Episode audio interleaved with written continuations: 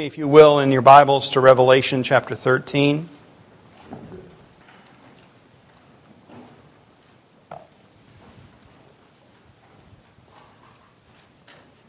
Revelation 13, beginning in verse 1. This is God's Word. And I saw a beast rising out of the sea with ten horns and seven heads, with ten diadems on its horns and blasphemous names on its heads. And the beast that I saw was like a leopard. Its feet were like a bear's, and its mouth was like a lion's mouth. And to it the dragon gave his power and his throne and great authority. One of its heads seems, seemed to have a mortal wound, but its mortal wound was healed, and the whole earth marveled as they followed the beast. And they worshiped the dragon, for he had given authority to the beast, and they worshiped the beast saying, Who is like the beast and who can fight against it? And the beast was given a mouth uttering haughty and blasphemous words, and it was allowed to exercise authority for 42 months. It opened its mouth to utter blasphemies against God, blaspheming his name and his dwelling, that is, those who dwell in heaven. Also, it was allowed to make war on the saints and to conquer them. And authority was given to it over every tribe and people and language and nation and all who dwell on earth will worship it. Everyone whose name has not been written before the foundation of the world in the book of life of the Lamb who was slain. If anyone has an ear, let him hear. If anyone is to be taken captive, to captivity he goes. If anyone is to be slain with the sword, with the sword must he be slain. Here is a call for the endurance and faith of the saints. Then I saw another beast rising out of the earth. It had two horns like a lamb, and it spoke like a dragon. It exercises all the authority of the first beast in its presence, and makes the earth and its inhabitants worship the first beast, whose mortal wound was healed. It performs great signs, even making fire come down from heaven to earth in front of people. And by the signs that it is allowed to work in the presence of the beast, it deceives those who dwell on earth, telling them to make an image for the beast that was wounded by the sword and yet lived. And it was allowed to give breath to the image of the beast, so that the image of the beast might even speak and might cause those who would not worship the image of the beast to be slain. Also, it causes all, both small and great, both rich and poor, both free and slave, to be marked on the right hand or the forehead, so that no one can buy or sell unless he has the mark, that is, the name of the beast or the number of its name. This calls for wisdom. Let the one who has understanding calculate the number of the beast, for it is the number of man, and his number is 666. This is God's word. Let's pray together. Heavenly Father, would you give us this wisdom that your word tells us that we need, that we might understand your word? More importantly, would you not just give us understanding, but would you give us strength and faith to know you more, to trust you more, to follow you and endure to the end? We pray this in Jesus' name. Amen. Please be seated. Well, just another boring passage in the book of Revelation. All right. You just read the footnotes in your Bible. We'll just go on to chapter 14. Well, no, chapter 13 is another one that is exciting. I told you it was going to get better and better, and it does. But it also gets more challenging. This is, this is hard stuff to understand. These two beasts, as you might imagine, there are many different views as to what these beasts or who these beasts represent. And so, in an effort to help us get our heads around this at the very beginning, I just want to give a kind of a cursory overview of the four main views about these two beasts. Now, when I speak of the four main views, just as a reminder, we're speaking of the futurist view, the uh, uh, preterist view, the historicist view, and the spiritual or idealist view. Those are the four. And these are views that uh, are represented among people who take Scripture seriously, who believe in God's Word, believe it's the Word of God, and, and uh, are committed to its inerrancy and its sufficiency in all of life. So these are differences in what these beasts represent that are among believers. And so we just need to keep that in mind. The first beast is understood to represent the Roman Empire by most historicists and preterists. I'm going to use the word most because this is a cursory overview. We don't have time to get into the weeds here.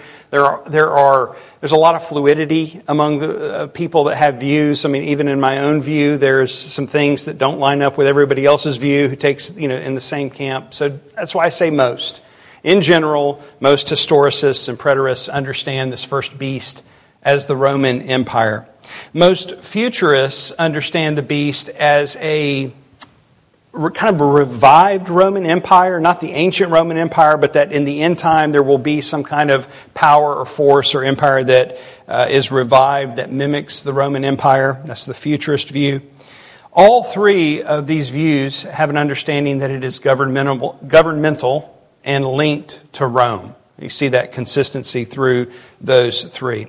The spiritual view also sees the beast as representing governmental power, but rather than limited to a specific period of time or a specific governmental power, it sees the beast as representing all governmental power that is opposed to Christ. So this would be evil regimes throughout history. And we could, you know, make lists of what those e- evil regimes have been. That is the spiritual view. So there's agreement then among all four views that it is this kind of governmental power or authority that the beast then represents. The, one of the main differences is that the first three that I mentioned see it only as pertaining to a specific period of history, and most of those to a brief period of history, where the spiritual view understands it to apply to the entire church age. The church age, simply the time that we're in, the age of the church, the time we, we would say from the ascension of Christ to his return, or it would be more, maybe more correct to say from Pentecost until Christ's return but there's just a few days in between there. So uh, it's this age in which we live that the beast is representative of all evil powers that are in authority. And of course, um, this latter view lends itself more to making the book of Revelation applicable to the church throughout the age. That no matter what year you lived, if you lived in 500 AD, you could understand the book of Revelation. If you lived in 1000 AD, or if you were around to the Reformation in 1500 AD, or you live today, the book of Revelation then makes sense because the beast is present and at work in all ages. The same is true with the second beast, which rather than representing governmental power, represents religious power or religious regimes. Most historicists see this as the Roman Catholic Church. Preterists understand it as the emperor cultic practice that was being carried out. Uh, of course, you remember the preterist view is, is very, very condensed. And so this was happening during John's writing, this uh, cultic emperor worship, and that's how they would understand it.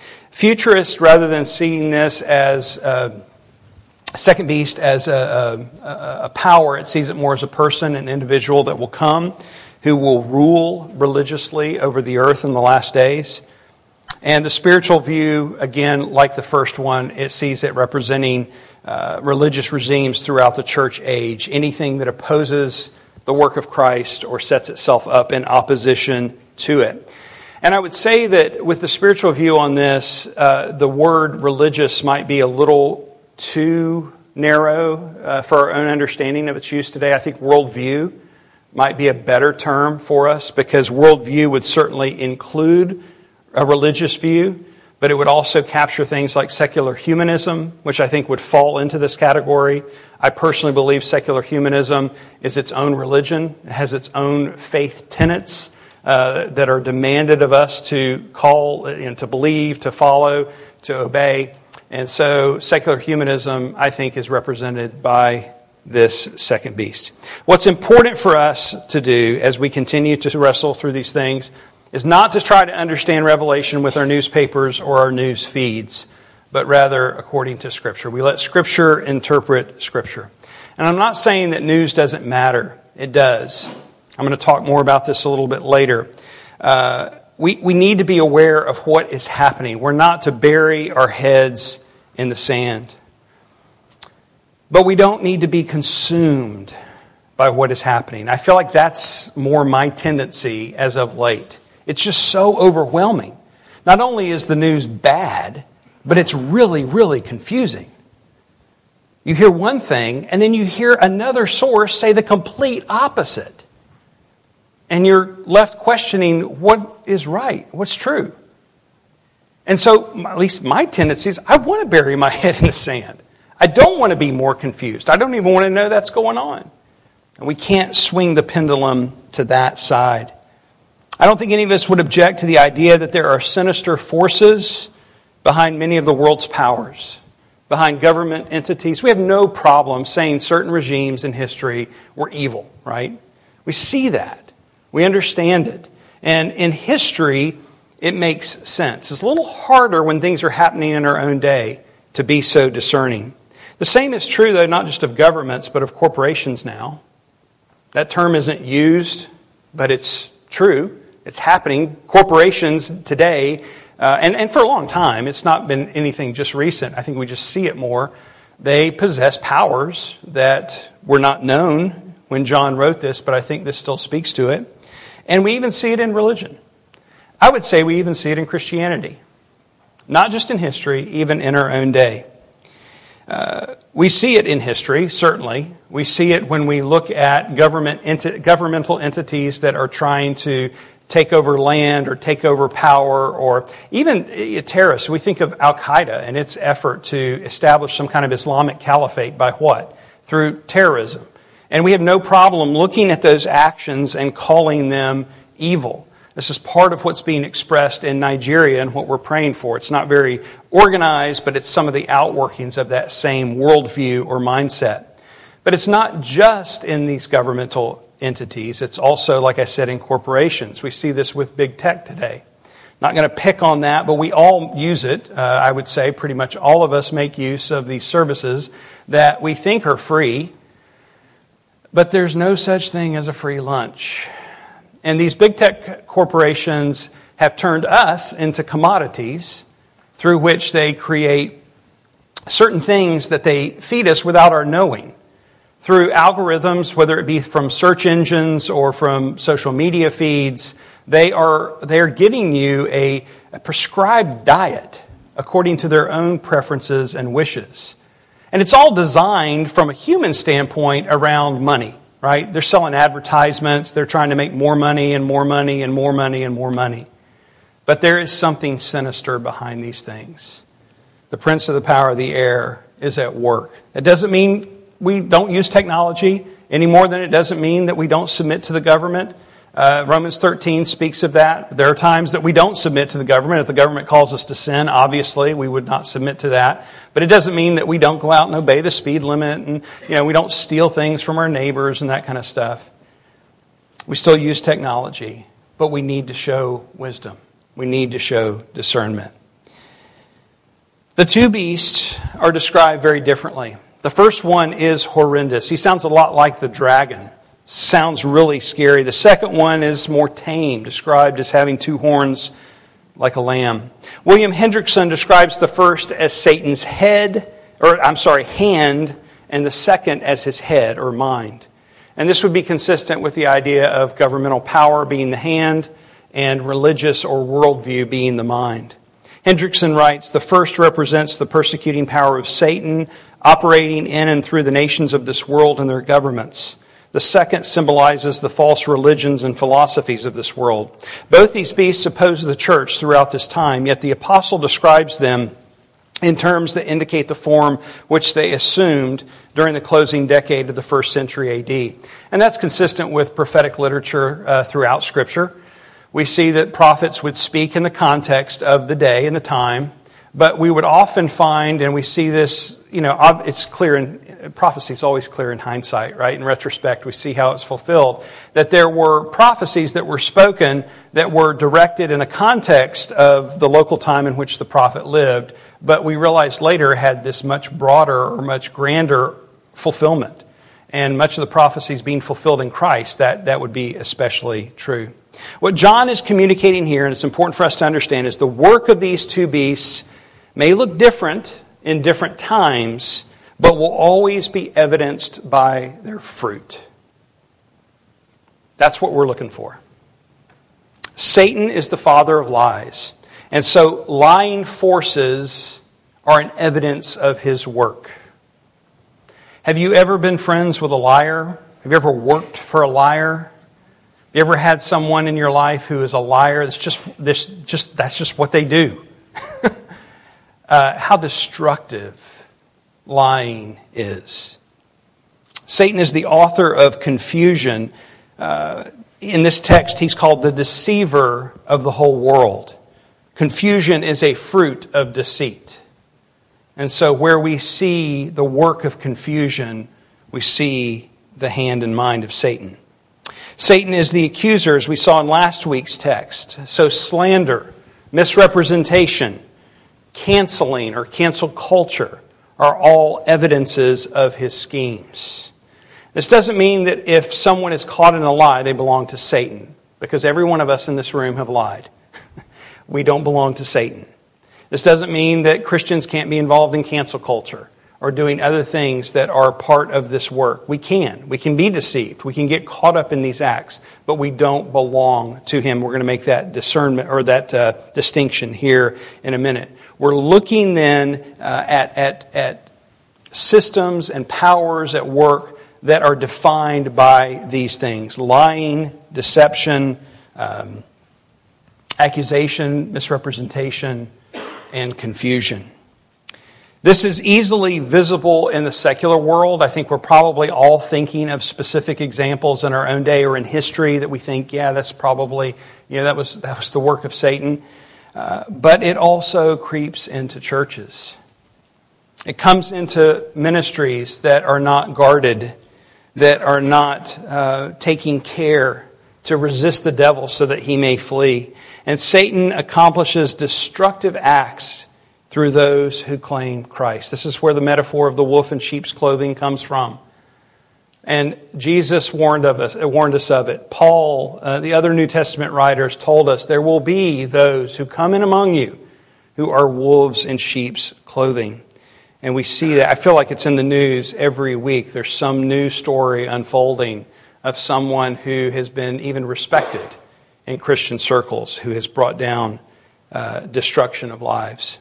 All of Revelation, including this chapter, matters not only to us in our own day, but to all Christians throughout time and those who will come after us as long as the Lord tarries. So we need wisdom to show discernment. That's what verse 18 tells us. We need to remember during this time who is ruling over all, who will ultimately deliver us. We you know, it's beautiful how even when John describes something so hard, so difficult, uh, so horrendous, that there are still these words of hope in here to remind us of who is ruling and who will deliver us. We need to persevere, continuing to trust in Christ so that we not only remain steady, but so that we are not deceived or lured off course by the deceptive work of the dragon through his two beasts.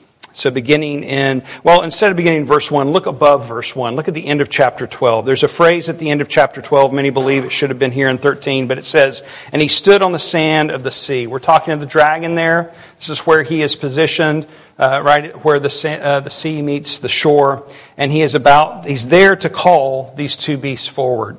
The first from the sea and the second from the land. And depending on how these two symbols are understood, they either represent the Antichrist and the false prophet, or at least the spirit of them. As we continue to move through, we look at more characters in the book of Revelation. A lot of people distinguish every character as a separate entity, but you'll see there's a lot. If, if it's not the same character, it's at least in the same spirit of the character. And so the Antichrist, with its governmental power, the false prophet, we're going to see more of that with its religious component. We can see at least that the, the two are tied together in some sense. That Satan's schemes aren't all that, uh, well, we've said he's not original, is he? Satan is a copycat, he's a counterfeit.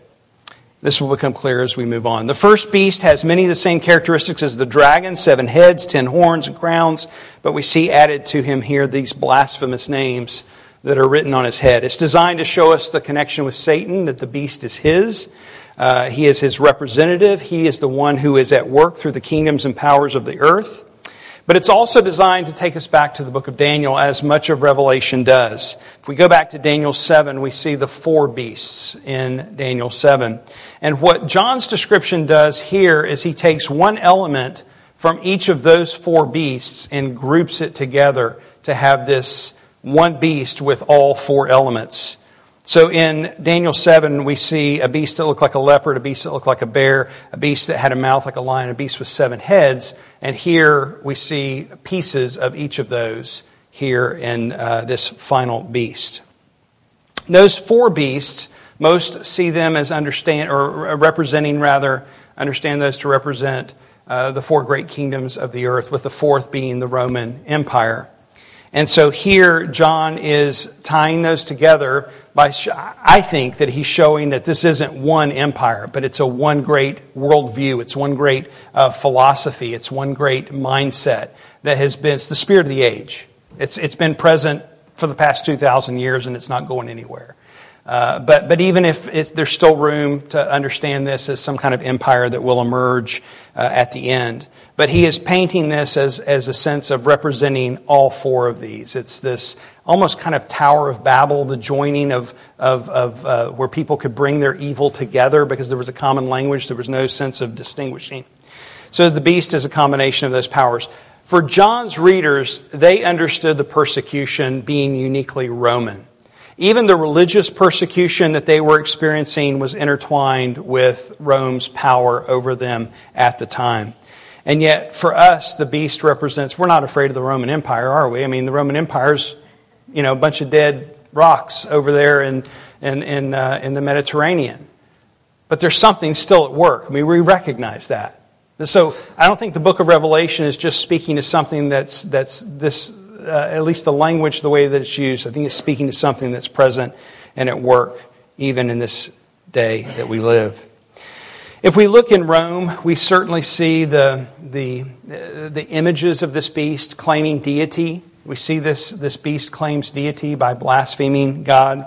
We see that with the, the deific uh, qualities of the emperors and how they sought worship and how many of the people encouraged that. But we see that in our own day as well. We see it throughout history.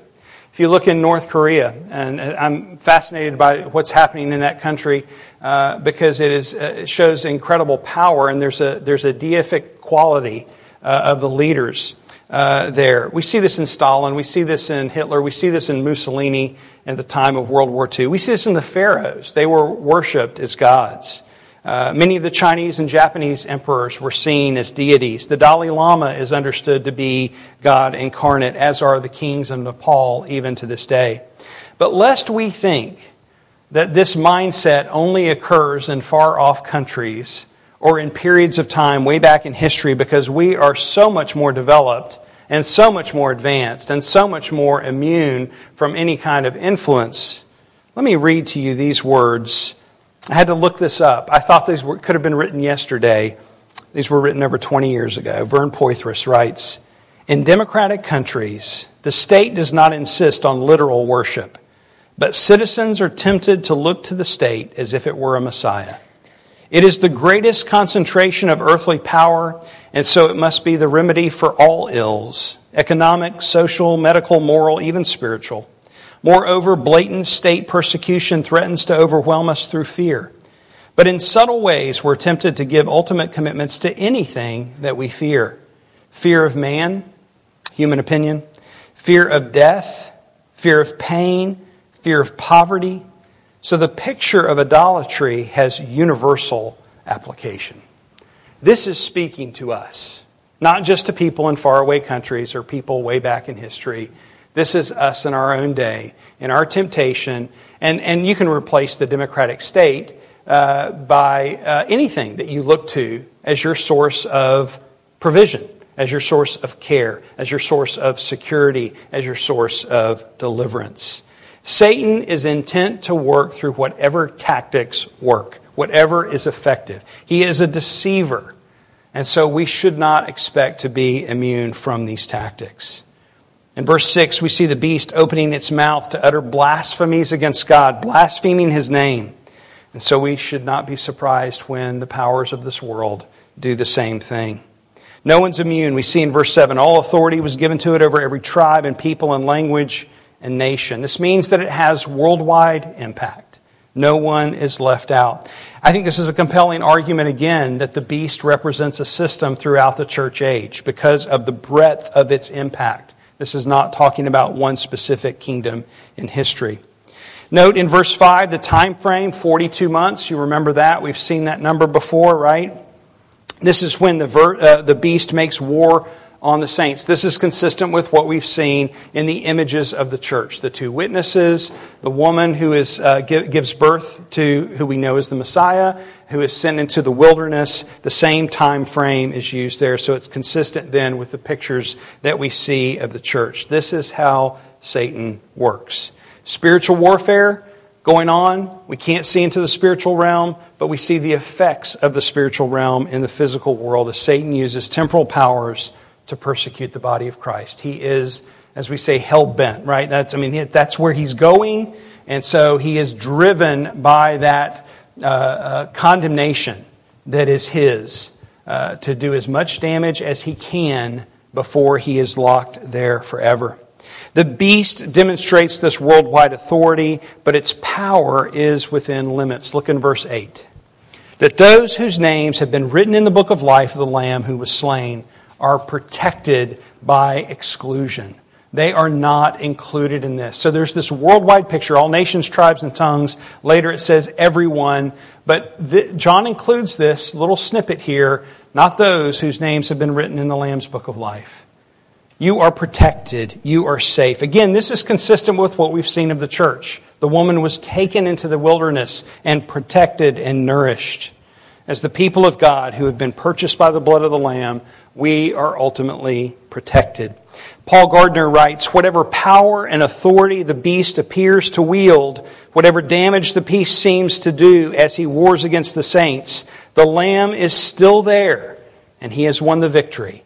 And it is impossible for those who belong to him to be removed from this book of life.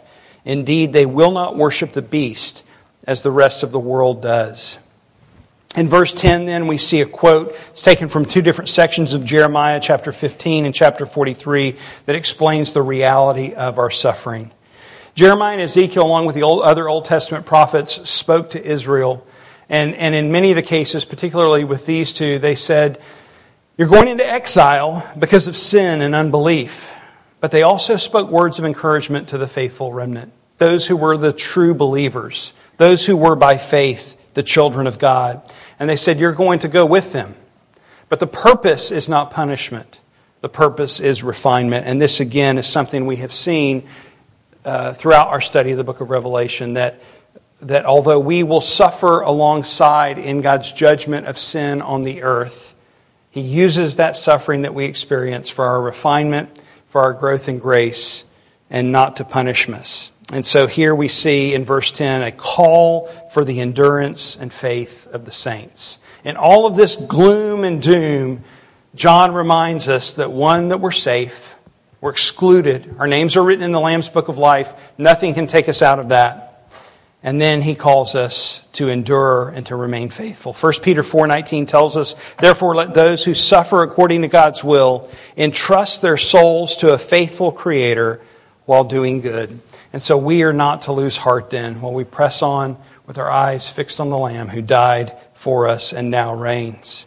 The second beast emerges in verse 11. It appears with two horns like a lamb. While the first beast, we said, represented the hand of Satan's work, this is Hendriksen's uh, verbiage, this beast represents the mind, we said, worldview uh, of Satan's work. He spoke like a dragon, right? He's the mouthpiece of Satan. This is another one of those caricatures or counterfeits that we see in the book of Revelation. This one is like a prophet. That's why I said he's either the false prophet or in the spirit of the false prophet. He speaks as the prophets were the mouthpiece of God. This beast is the mouthpiece of Satan. And just as we'd expect, this beast deceives those who dwell on the earth. Verse 14. Now, I want to remind you that those who dwell on the earth are those who do not believe in Christ. That phrase is used throughout the book of Revelation. So I want you to see that's where the deception is aimed. The beast appears more tame like a lamb. I think this is makes him more believable. People are more likely to fall for these tricks, including this false resurrection that's described that occurs. Uh, he's allowed to give breath to the image of the beast. There's some kind of trick here with idolatry uh, that's going on. And we know that this has happened in the ancient world. There were tricks and magicians. This goes all the way back to before the pharaohs. But we saw this with Moses and Aaron, and they, they did their various things. And they thought that uh, Moses and Aaron were just doing tricks like they were doing. And so God ups the ante to show that it was his power behind it. Well, there were other things that happened, including in John's day. Uh, you know, Nero, when he died, he actually took his own life, but there were those who said he was going to come back. And then there were all these sightings and these supposed recordings of Nero's return that he had come back from the dead. And this is possi- possibly what John had in mind here. But again, our tendency is to look at that and say, oh, that's something way back in history. We don't have anything like that today. But we do. We have our own version of it. I mean, secular humanism is one of those things that calls us to this kind of blind faith. We don't even realize that it's happening. Uh, we turn on the news and we listen to certain segments in our society tell us to believe what they say without question.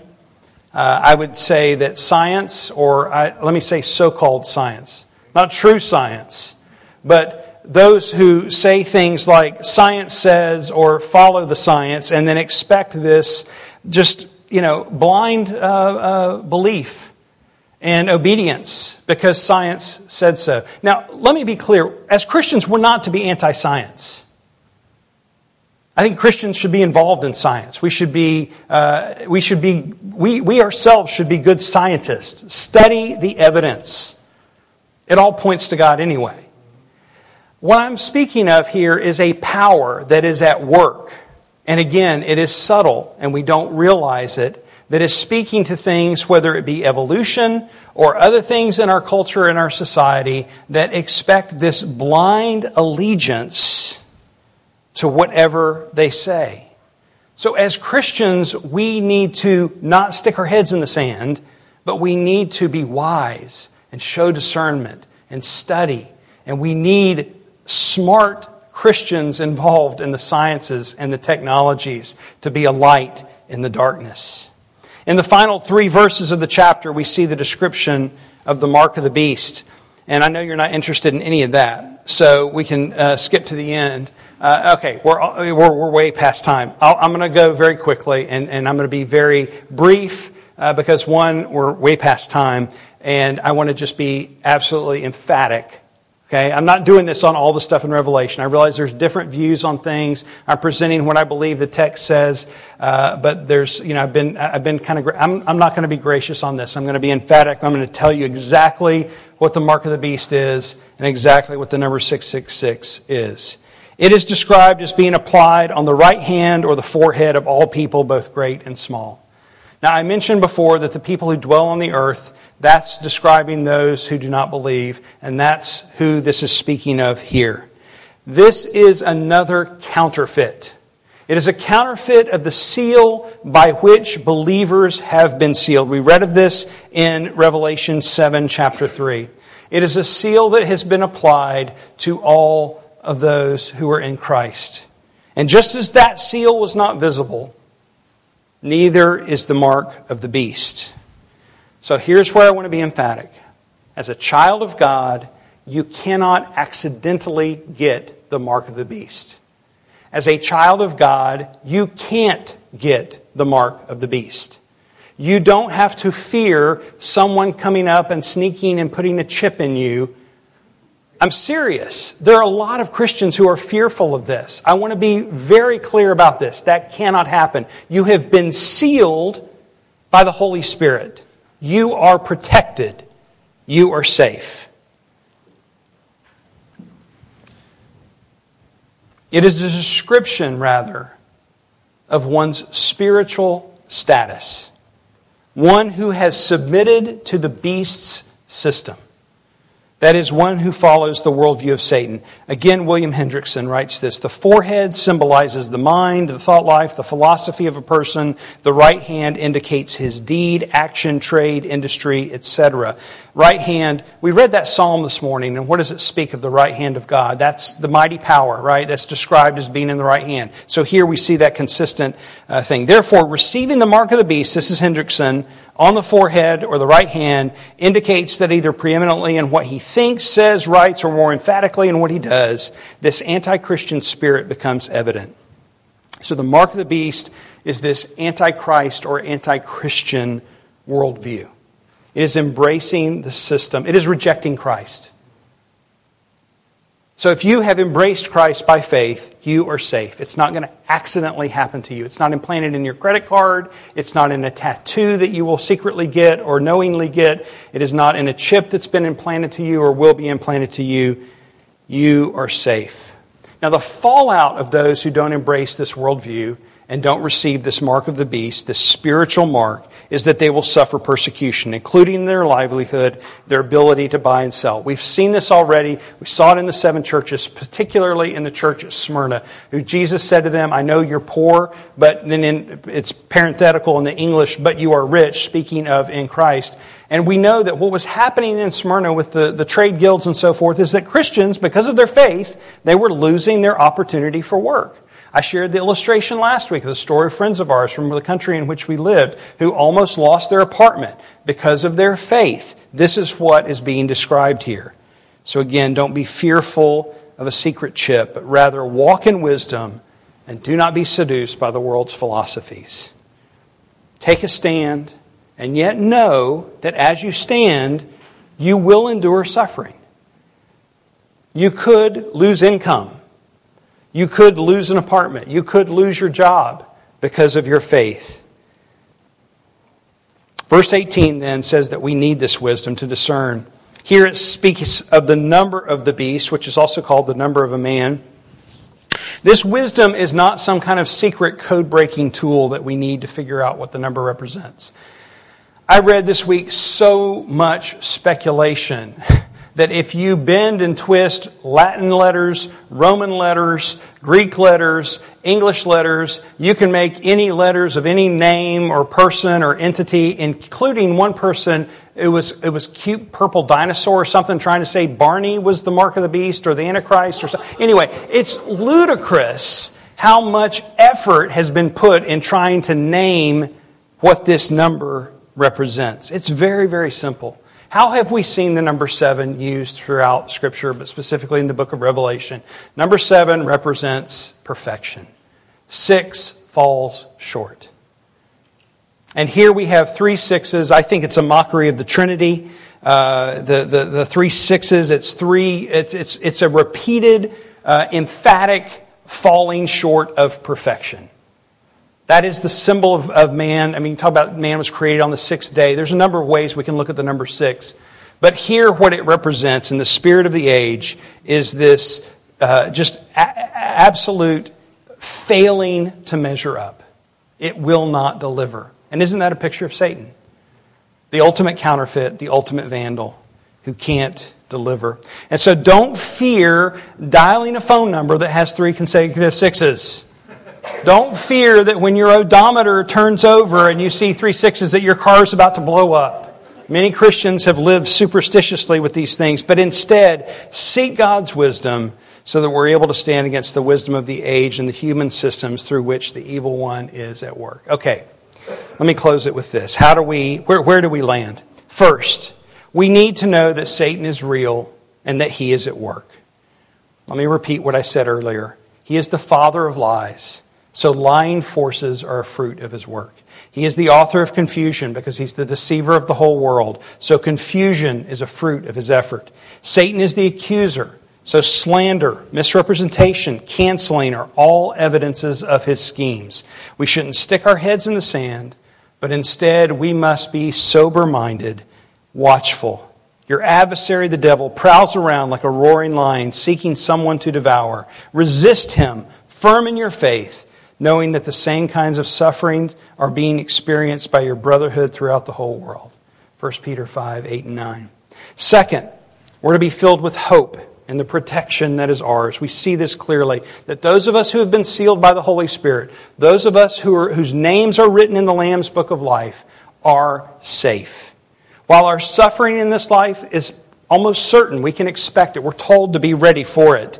It will not end in our demise, but we will be brought safely home by the Lamb who has conquered. Peter goes on in that same passage. He says, And after you have suffered a little while, the God of all grace, who has called you to his eternal glory in Christ, will himself restore, confirm, strengthen, and establish you. To him be dominion forever and ever. Amen. That restoration, that confirmation, that strengthening, That establishment is not just a far off hope. He does that for us here and now through this table. The supper of our Lord is a means of grace by which He communes with us to remind us of our redemption in Him. We're called to remember. But this, this meal is also a source of nourishment by which we are restored, by which we are established, by which we are strengthened. And the table is also a foretaste of the great supper of the Lamb, when we will be with our Savior forever, when there will be no more suffering or pain or longing or grief. So come, let us prepare to be restored, confirmed, strengthened, and established this very day as we partake of this good meal which is served to us by our Lord, Redeemer, and friend. Let's pray. Heavenly Father, would you do that? Would you restore? Would you establish? Would you confirm? Would you strengthen us by your Spirit? A lot swirling around in our heads. There's a lot of confusing things happening in our world. It can be overwhelming. So we long for your wisdom. You've promised that if we ask for wisdom, that you give generously without finding fault. So we ask, Lord, give us your wisdom, that we may discern what is true and what is good. But Lord, help us to understand that wisdom isn't just knowledge. Wisdom is knowing how to live according to what is true and good in a way that pleases you. So would you help us to that end? Lord, use this meal now to do that, to accomplish that, to establish us, to strengthen us, to build us up. We look to you in faith to do this, and we pray in Jesus' name. Amen.